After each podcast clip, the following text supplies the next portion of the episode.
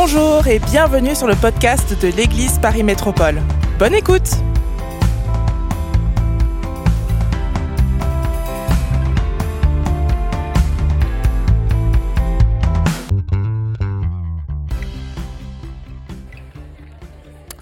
Hallelujah.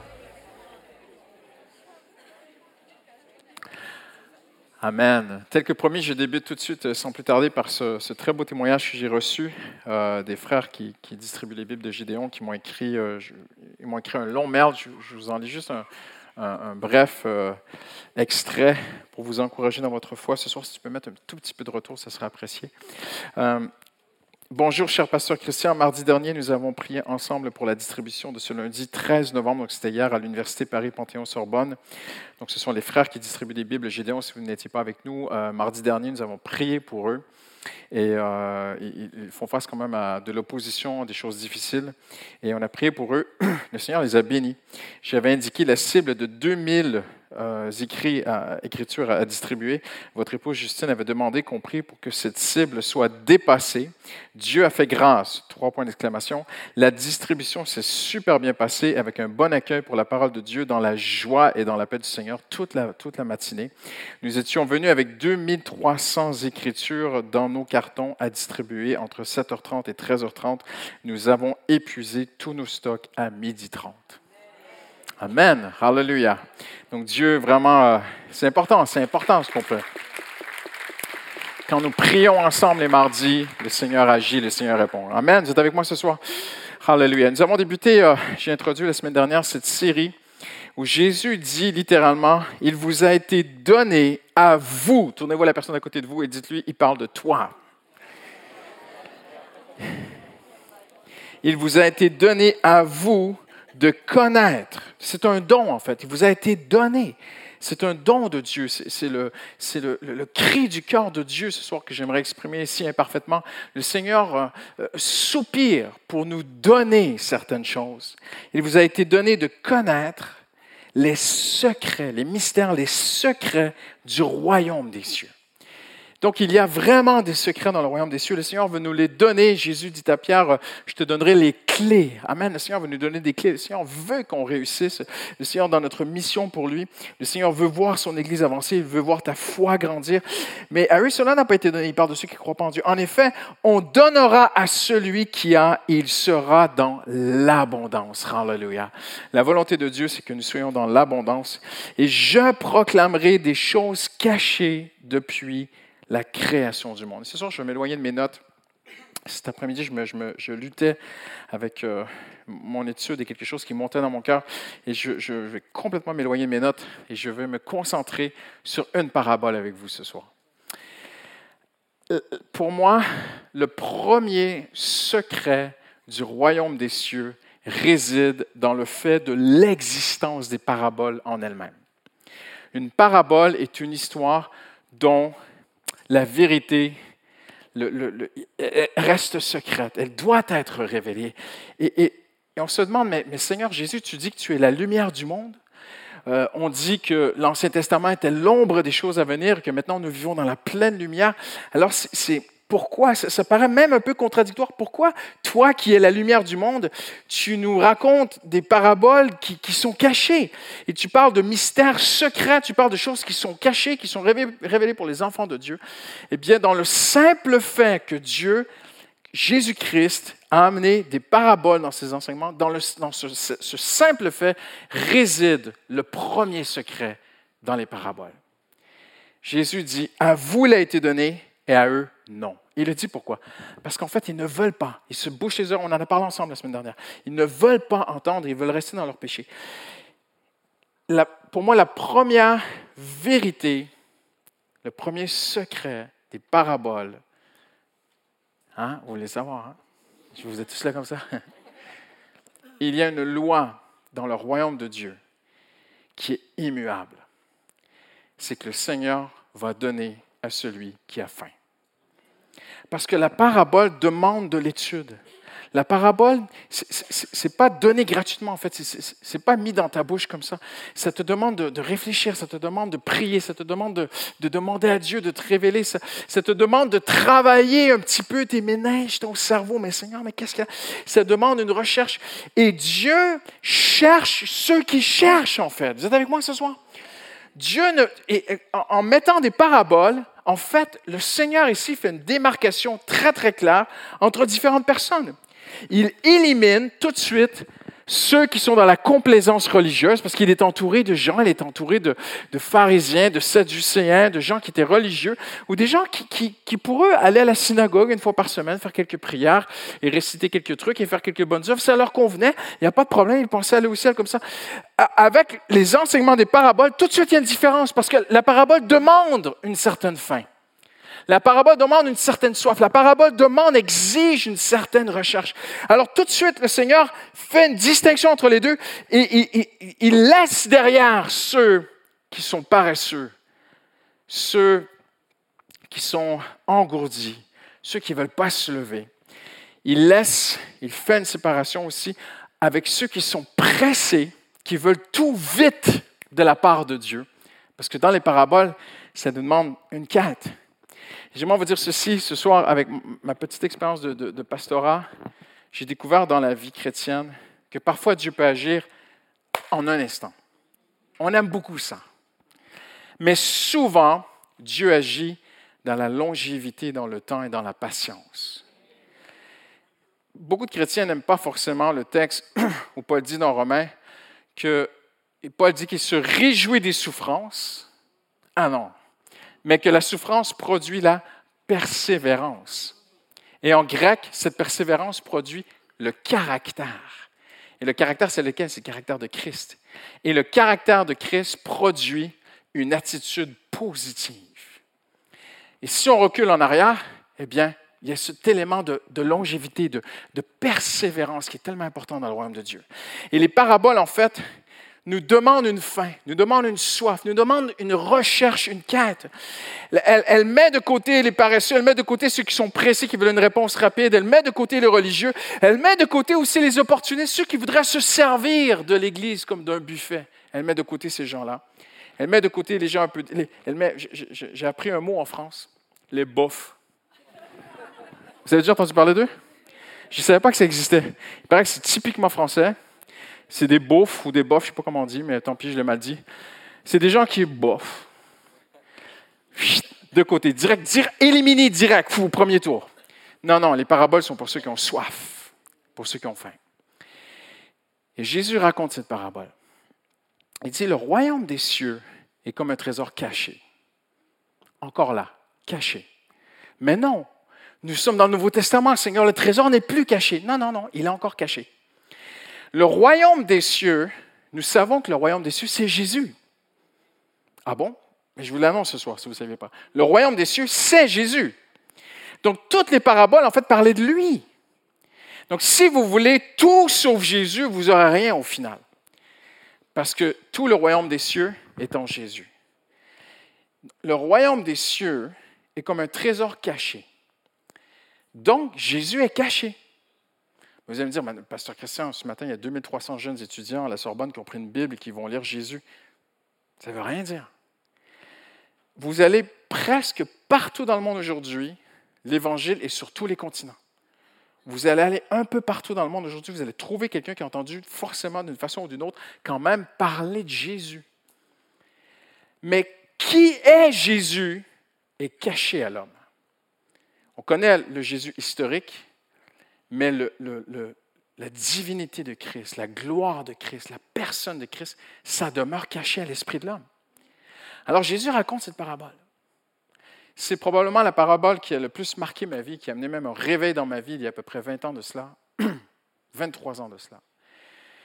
Le royaume des cieux est comme un trésor caché qu'un homme a trouvé.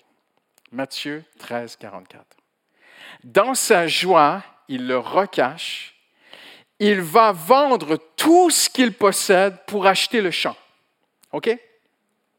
Voilà. En une phrase, Jésus a décrit toute la vie.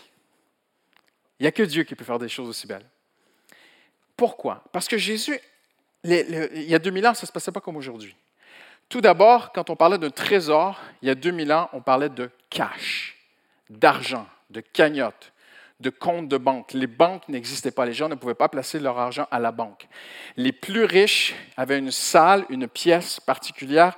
Parfois, il y avait un garde devant cette pièce. Et, c'était leur, coffre-fort. C'était cette pièce qui, gardait leur trésor. Les gens qui ne pouvaient pas toujours s'offrir ce, genre de pièces avec des gardes pour les protéger devaient cacher dans un sac leurs pièces. Alors ici, c'est l'histoire d'un homme qui avait un sac avec des pièces dedans, on pourrait dire des pièces d'or, on ne sait pas. OK? Et il le cache dans un champ. Nous savons par la fin de l'histoire que ce champ est à vendre. Ah, ah. Parce que dans sa joie, il va vendre tout ce qu'il a pour acheter le champ. Donc le champ est à vendre. Dans la plupart des cas, la terre était à vendre quand la personne était décédée. Ah, il y a eu un décès, il y a un héritage, le champ est à vendre. Donc, nous sommes dans un cas de figure extraordinaire. C'est l'une des plus belles histoires que j'ai. Toutes les histoires que Jésus a racontées sont extraordinaires, mais celle-là me touche particulièrement. Cet homme, voici ma, ma description, ma compréhension de ce secret du royaume des cieux. Le royaume des cieux est pour ceux qui ont faim de changement, qui veulent que ça change. Cet homme, voici mon interprétation, voici ma description de cette histoire. Paul dit aux Éphésiens que le travail d'un berger, d'un pasteur, c'est d'expliquer les Écritures. Voici comment j'explique. Je suis convaincu que cet homme a des problèmes. Il cherche une solution à ses problèmes. Il cherche partout. Je ne sais pas où tu cherches, mais lui, il cherche, il cherche, il cherche. Il entend parler d'un champ qui est à vendre et semble-t-il que dans ce champ, il y aura un trésor il y aura une grosse cagnotte. Je ne sais pas quel problème a cet homme. Il peut avoir des problèmes immenses. Il peut avoir tous les problèmes du monde en même temps. Mais il a évalué que ce trésor pourrait régler tous ses problèmes. Impressionnant quand même. Alors cet homme, et les gens à l'époque ne travaillaient pas 35 heures semaine, les gens travaillaient beaucoup à l'époque. Donc cet homme, le soir, plutôt que de rentrer à la maison, il va prendre une pelle dans son jardin. Il ne rentre pas dîner. Il ne va pas regarder sa série. Il laisse sa femme. Il n'est pas sur Facebook. Il ne perd pas son temps. Il creuse. Il met une torche. C'est le soir. Il creuse jusqu'à épuisement et puis tombe dans son lit. Il n'a pas trouvé. Et le lendemain, il creuse, le lendemain, il creuse, le lendemain, il creuse. Ses collègues se mettent à rire de lui, les voisins se mettent à rire de lui. Sa femme lui dit Mais qu'est-ce que tu fais de ta vie? Et puis, et puis il y en a qui sont dans un bar en train de regarder un match. Je n'ai pas de problème avec ça, moi. Aucun problème, vous inquiétez pas ce soir. Mais quand tu as des problèmes, soit tu les fuis, soit que tu creuses. Cet homme-là, il a choisi de creuser. Il a faim que ça change. Et il creuse, et creuse, et creuse. Et puis un jour, alors qu'il creuse, il tape dans le dur avec sa pelle. Ping!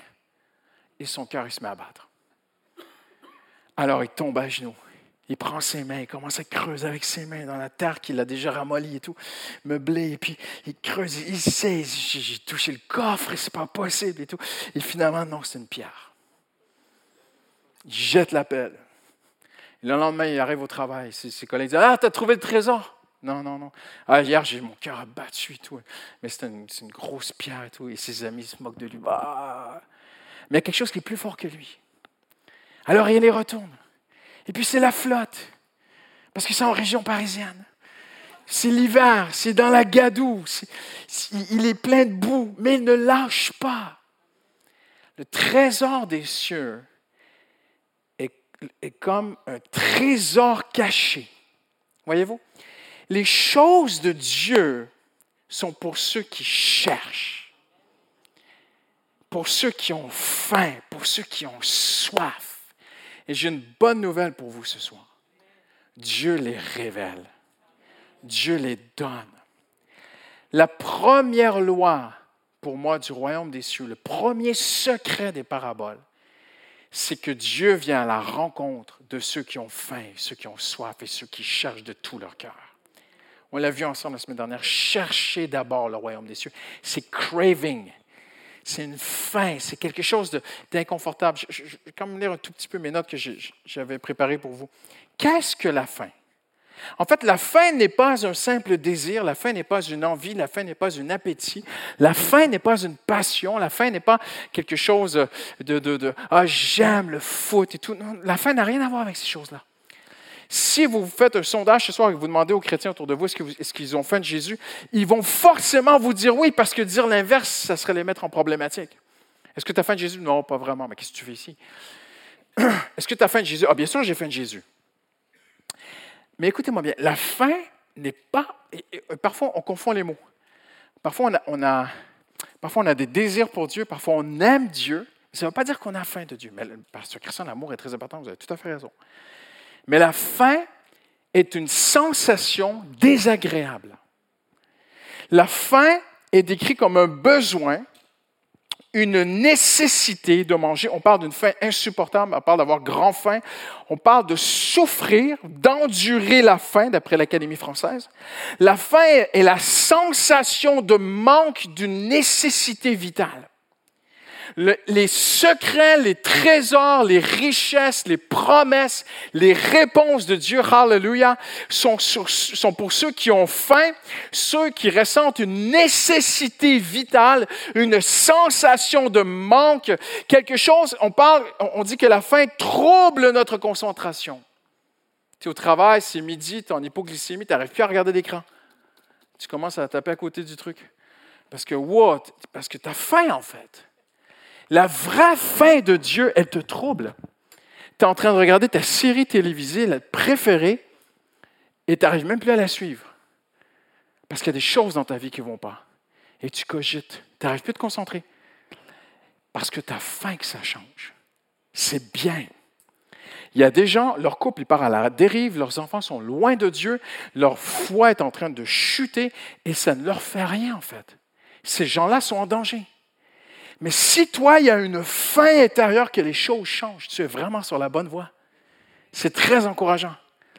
La fin, euh, euh, voyez-vous, un pédiatre va prendre le petit bébé dans ses, bras, dans ses mains, et si l'enfant nouveau-né crie parce qu'il a faim du lait, le, médecin est rassuré. Un bébé naissant qui n'aurait jamais soif du lait de sa mère, ce sera très inquiétant pour un médecin. Vous êtes avec moi ce soir? Un enfant de Dieu qui n'a pas soif de voir sa vie changer est un enfant de Dieu qui est en train de s'endormir.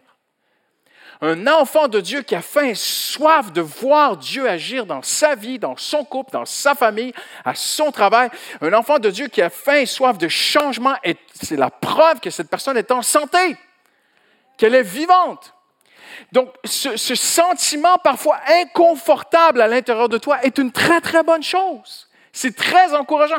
Je préfère un chrétien qui me dit, Pasteur Christian, ça ne va pas, il faut que ça change, j'ai des problèmes, je veux que Dieu me réponde. Moi, ça m'encourage d'entendre quelqu'un comme ça. C'est beaucoup plus difficile de recevoir quelqu'un dans son bureau, et puis l'épouse veut sauver son couple, et le mari est déjà sur son téléphone. Puis il n'est pas là. Lui, il est très, très, très inquiétant. Parce que le bébé naissant qui est en train de mourir ne ressent plus la faim. Et Pierre dit, désirez comme des nouveaux-nés le lait non frelaté de la parole de Dieu. Comme le petit cri pour le lait de sa mère. L'enfant de Dieu a une soif dans sa vie de voir Dieu agir. C'est avec moi ce soir? Hallelujah. La, faim amène des douleurs. Quand tu as faim de Dieu, tu expérimentes des douleurs intérieures. Tu, as faim. Vous avez déjà eu faim, ça te fait des crampes. Hein? A, la fin de Dieu n'est pas une sensation très agréable. La fin de Dieu, c'est qu'il y a des choses qui nous bousculent dans notre vie. Et on veut que ça change. On a faim que ça change. La faim amène une sensation de faiblesse. Tout à coup, tu as un coup de faiblesse parce que tu as faim. Et quand tu as vraiment faim de Dieu, tout à coup, comme jamais dans ta vie, tu es conscient que tu es faible. Tu as vraiment besoin de Dieu. Hallelujah. La faim va dicter nos actes. Elle va nous pousser à assouvir instinctivement parfois, et malheureusement, même quelque chose que on a été plusieurs fois en Haïti il y a plusieurs années, les Haïtiens avaient tellement faim que certains se faisaient des galettes sur le feu, se cuisaient des galettes avec de la terre. juste pour assouvir, essayer de et manger la terre, et ça les tuait en fait. Et parfois, il y a des gens, ils ont tellement faim qu'ils vont aller manger du poison. Ils vont aller manger une fausse doctrine parce qu'ils sont désespérés d'avoir faim. Et là, dans cette parabole, nous avons un homme qui a faim. Il veut que ça change. Et il creuse, et il creuse. On ne sait pas combien de temps il a creusé. On ne sait pas combien de jours. Jésus ne donne aucun détail.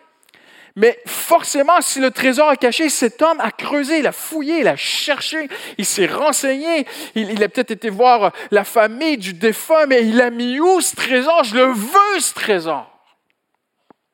Et finalement, il le trouve.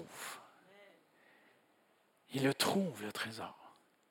Et ça, c'est, deux choses pour moi. C'est une révélation et un choix. À un moment dans ta vie, Dieu ouvre tes yeux et tu vois que tu as tout en Jésus. Mon mari ne pourra pas me le donner, ce bonheur. Ma femme ne pourra pas me donner ce bonheur. Ma carrière ne pourra pas me donner ce bonheur. Les choses matérielles, l'argent, les amis, le ceci, le cela, mon statut, mon, tout, rien ne pourra me donner ce que je cherche. Il y a une révélation qui vient dans ta vie que tout est en Jésus. Et cet homme voit que tout est dans le trésor, à un tel point qu'il va vendre tout ce qu'il possède pour avoir ce trésor. Donc cet homme a évalué, il a évalué que le trésor vaut plus que tout ce qu'il possède. Donc si c'est un homme pauvre, le calcul est simple à faire. Mais si c'était un homme riche, comme Zachée, si c'était un homme très riche, parce que la Bible dit que Zachée était très riche, si en regardant le trésor, il s'est dit, mais ça vaut ma villa sur la côte d'Azur, ça vaut mon yacht, ça vaut mon hélicoptère, ça vaut, ça, vaut, ça vaut ma fortune, ça vaut mes milliards, mais ce trésor vaut plus que tout ce que j'ai. Cet homme évalue que le trésor vaut plus que tout ce qu'il a. Et c'est une révélation et un choix. Je vous dis pourquoi. Parce qu'il vient un moment dans ta vie où Dieu ouvre tes yeux, il te montre que Jésus a de la valeur. Mais ça ne suffit pas. Parce que Dieu veut travailler avec des hommes et des femmes qui ont un libre choix. Alors Dieu te révèle que Jésus est le trésor caché, mais en retour, Dieu te donne la responsabilité de mettre la valeur sur Jésus. Quand tu vas au magasin, l'étiquette, les prix sont déjà mis sur les biens. Quand tu rentres dans le royaume de Dieu, c'est l'inverse. Le Seigneur te dit, quelle valeur tu accordes à mon fils? C'est à toi de mettre la valeur sur Jésus. Et cet homme regarde le trésor et il se dit, mais ça vaut plus que tout ce que j'ai trouvé dans toute ma vie. Et voyez-vous, mes amis, c'est l'un des plus grands secrets du royaume des cieux. C'est mon choix, c'est ma liberté de choisir que Jésus vaut plus que tout. C'est tellement simple ce que je dis ce soir. Ça peut venir dans ta vie seulement par une révélation. Cet homme se lève. Et là, il a établi les choses. Je l'ai vu le trésor. J'ai vu sa valeur, mais j'ai un problème. Je ne peux pas l'avoir. Il ne peut pas avoir le trésor, il n'est pas à lui. Le trésor est à celui qui achète le champ. Donc, il ne peut pas partir avec. Donc, la Bible dit, il le recache. Et il va pour l'acheter, donc il va, il va chez le notaire, en fait. Il prend rendez-vous chez le notaire. Il dit au notaire, Monsieur le notaire, je, vous savez le champ là-bas, là? Oui, oui, je veux l'acheter. Quel est le prix? Et le, notaire rit, en fait. ah, vous n'êtes pas le premier, hein? Ah bon? Ah oui, il y en a d'autres qui l'ont trouvé. Ben, comment ça se fait qu'il est encore là? Ben, ils ont changé d'idée quand ils sont venus dans mon bureau. Ah bon? Ben, pourquoi? Vous n'avez pas vu le prix? Ah, non, c'est quoi le prix? Ben, c'est vous qui allez mettre le prix. Ben, ben, c'est quoi le prix? En fait, on va regarder ce que le défunt a laissé dans son héritage, hein, dans son testament. Et il a décrété que le prix du champ pour avoir le trésor, c'est tout ce que vous avez. Mais attends, mais moi j'ai plein de choses. Et comme ça, ben, les uns et les autres se sont levés, ils sont partis, ils n'ont pas acheté. Mais lui, il veut acheter. Il prend du recul. Il commence à penser à tout ce qu'il a, à tout ce qu'il perdrait pour avoir le trésor. Il fait le calcul. Voyez-vous, Dieu veut que tu calcules. Dieu veut que tu évalues les choses. On ne marche pas avec Dieu comme ça à la légère. Les gens qui suivent Dieu dans la rapidité, ils lâchent très vite. Les gens qui évaluent, qui calculent, qui pèsent, qui mesurent vont suivre Jésus jusqu'au bout. Et cet homme se dit, ouais, j'ai une maison. Écris ta maison. Allez, je donne sa maison. T'as autre chose? Ben, j'ai une résidence secondaire. Mets ta résidence secondaire. Mets sa résidence secondaire. T'as autre chose? Ben, j'ai un bateau. Ah oui, oui, j'ai beaucoup d'argent. Mets ton bateau. Il met son bateau. T'as pas un chalet, toi, en Suisse? Oui, mets ton chalet. Qu'est-ce que tu as d'autre? Tu as une voiture? Oui, mets ta voiture.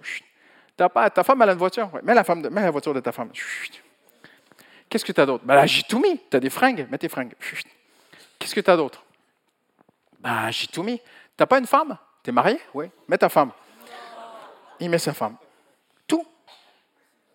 Tout. Tout. Tu donnes tout. Mais pasteur, qu'est-ce que tu es en train de dire? Je suis en train de dire que ta femme ne peut pas faire ton bonheur. Seulement Jésus. Donc, tu, tu as des enfants? Mets tes enfants. Tu vends tout, en fait. Tu donnes tout à Jésus. Voyez-vous, tout. À la fin, le gars, il dit, mais j'ai plus rien. T'as un porte-monnaie, il est à 5 euros. Donne tes 5 euros. Tu as tout donné? Ben là, j'ai vraiment tout donné. J'ai plus rien. Je suis breton, j'ai plus rien. J'ai tous mes poches sont vides. J'ai tout donné. Je le veux, ce trésor. Et le notaire lui dit, non, tu n'as pas tout donné. Il reste le plus important. Toi, donne ta vie. Ça veut dire quoi? Tu vas devenir le serviteur. En fait, il y avait un truc caché dans cette histoire l'homme qui possède le champ n'est pas mort. Il est ressuscité, il est vivant. Et il te veut. Il veut ton cœur. Il veut ta vie. Oh, que c'est beau, belle histoire d'amour. Ah non, non, non, non, c'est pas beau du tout.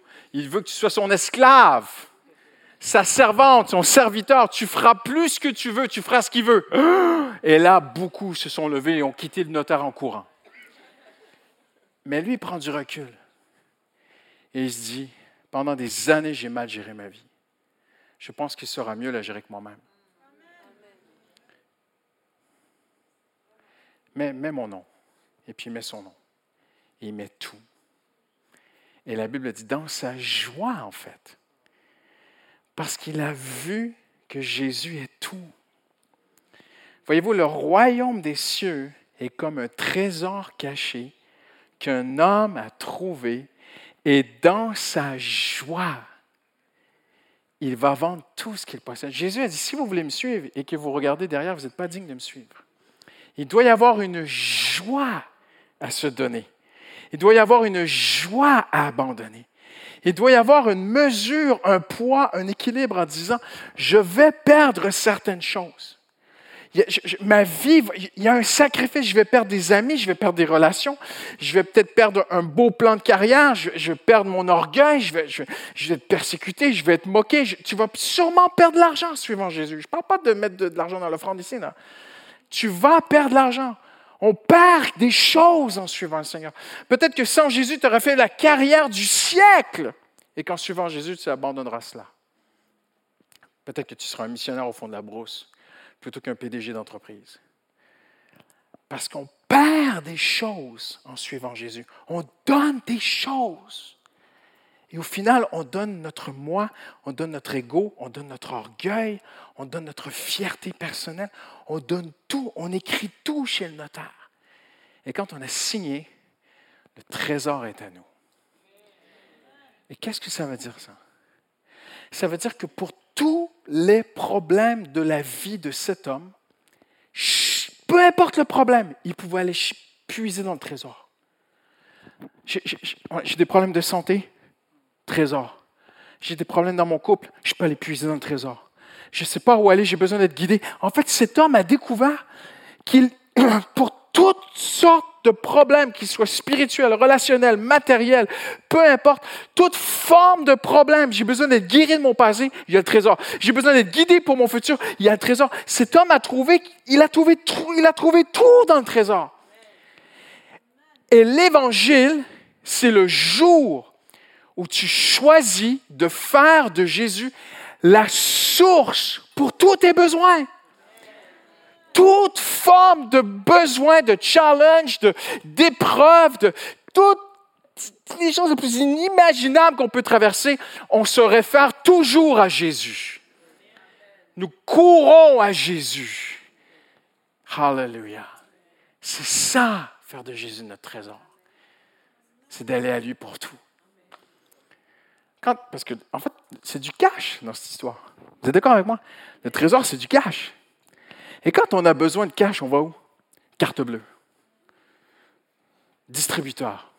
Aujourd'hui, avec les téléphones, tac, tac, je t'envoie de l'argent, tac, tac. C'est instinctif. Imagine, je vais vous faire rêver. Imagine que ton compte de banque était sans fin. Tu n'aurais plus jamais besoin d'argent. En fait, ton compte de banque deviendrait ta référence. Quelqu'un vient te voir, tu as un ami, tu as un proche qui ne va pas bien. Attends, mais je t'envoie un peu d'argent. Parce que tu pourrais, de façon inépuisable, puiser dans ton compte de banque. Jésus doit devenir ainsi. Même pour les autres. Tu as besoin? Jésus aide-le. Il est mon trésor pour tout, en fait. Le royaume des cieux est comme un trésor caché, mais qu'un homme a trouvé, et dans sa joie, il va vendre tout ce qu'il possède pour avoir le trésor. On se lève ensemble en terminant. Hallelujah.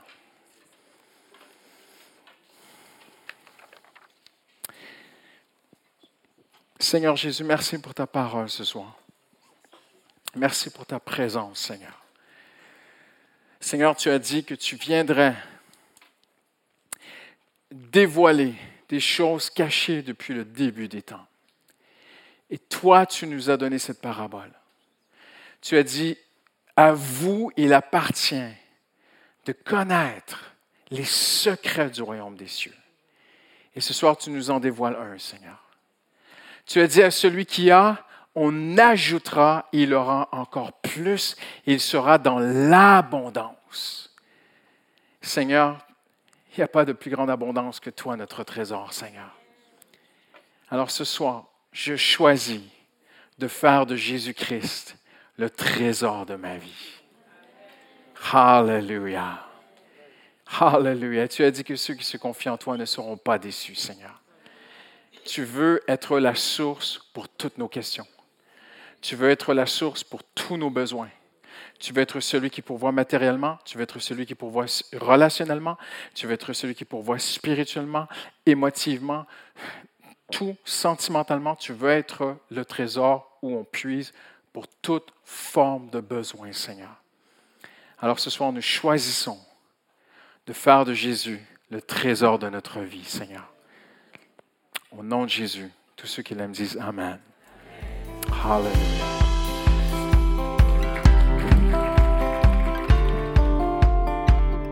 Merci d'avoir écouté le podcast de l'Église Paris Métropole. Retrouvez toute notre actualité sur notre site monégliseaparis.fr et sur nos réseaux sociaux Instagram, Facebook et YouTube Église Paris Métropole. À bientôt!